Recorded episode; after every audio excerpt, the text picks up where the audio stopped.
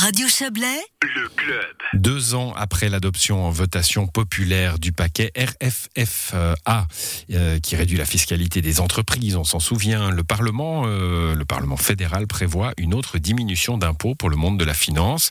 Euh, Aujourd'hui, par 30 voix contre 14 dans une traditionnelle opposition gauche-droite, la majorité du Conseil des États a décidé de passer par pertes et profits le premier volet du droit de timbre. La gauche annonce un référendum. Écoutez de Berne les explications de notre correspondant Serge Jubin. Comme il existe la TVA sur les produits de consommation, les transactions financières sont frappées du droit de timbre en Suisse, une taxe sous trois formes, 1% pour le droit de timbre d'émission lorsqu'une société émet du capital, 1,5 pour mille sur les titres boursiers suisses échangés et 3 pour mille pour les titres étrangers, 5% enfin de taxe sur les contrats d'assurance, RC, ménage, casco ou incendie. Le droit de timbre rapporte 2,3 milliards par an à la Confédération. Depuis 12 ans, il y a des velléités au Parlement de supprimer ces droits de timbre. Un premier pas est franchi pour le premier des droits de timbre dit démission.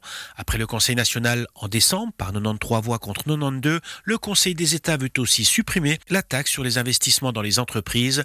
Est-ce le bon moment? Le Conseil national PLR Neuchâtelois, Philippe Bauer. C'est pertinent parce que c'est un projet qui est dans le pipeline depuis presque une dizaine d'années. C'est aussi un investissement puisque finalement on veut augmenter la masse financière à disposition des entreprises, à disposition des particuliers qui vont créer de nouvelles entreprises.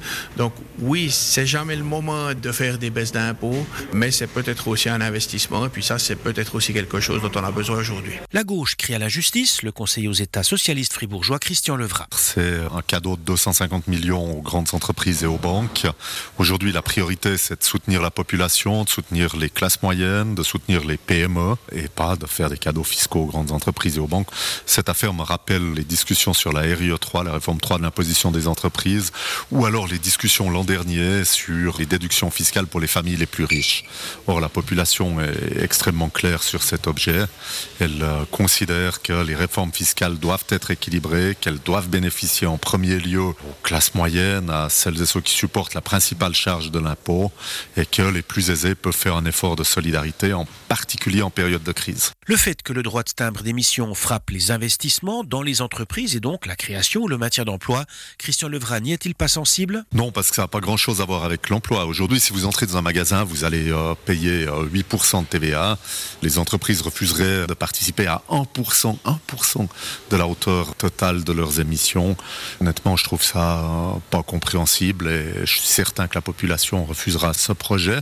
Ceci d'autant plus que ce projet, c'est en fait euh, une tranche de salami supplémentaire dans un projet plus large qui coûte 2,3 milliards de francs chaque année, qui doit alors lui bénéficier à tous les spéculateurs de, de la terre. Dans la traditionnelle opposition politique gauche-droite du Conseil des États, deux exceptions, les élus du centre, Béatrice Eder et Charles Juillard, le Haut-Valaisan s'est abstenu et le Jurassien s'est opposé à la suppression du droit de timbre en période de crise Covid, Charles Juillard. Il y a d'autres priorités, et notamment en matière fiscale. Ça fait très longtemps qu'on attend qu'on règle enfin l'inégalité de traitement sur le plan du fisc pour les couples mariés sur le plan fédéral, puisque les cantons ont fait leur travail.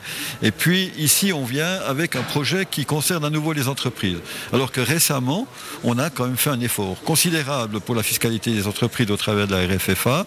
Et je ne suis pas sûr que ce soit le moment de priver les collectivités publiques de rentrée fiscale. Le dossier n'est pas clos. Les deux chambres doivent confirmer leur décision lors des votations finales du dernier jour de la session, le 18 juin.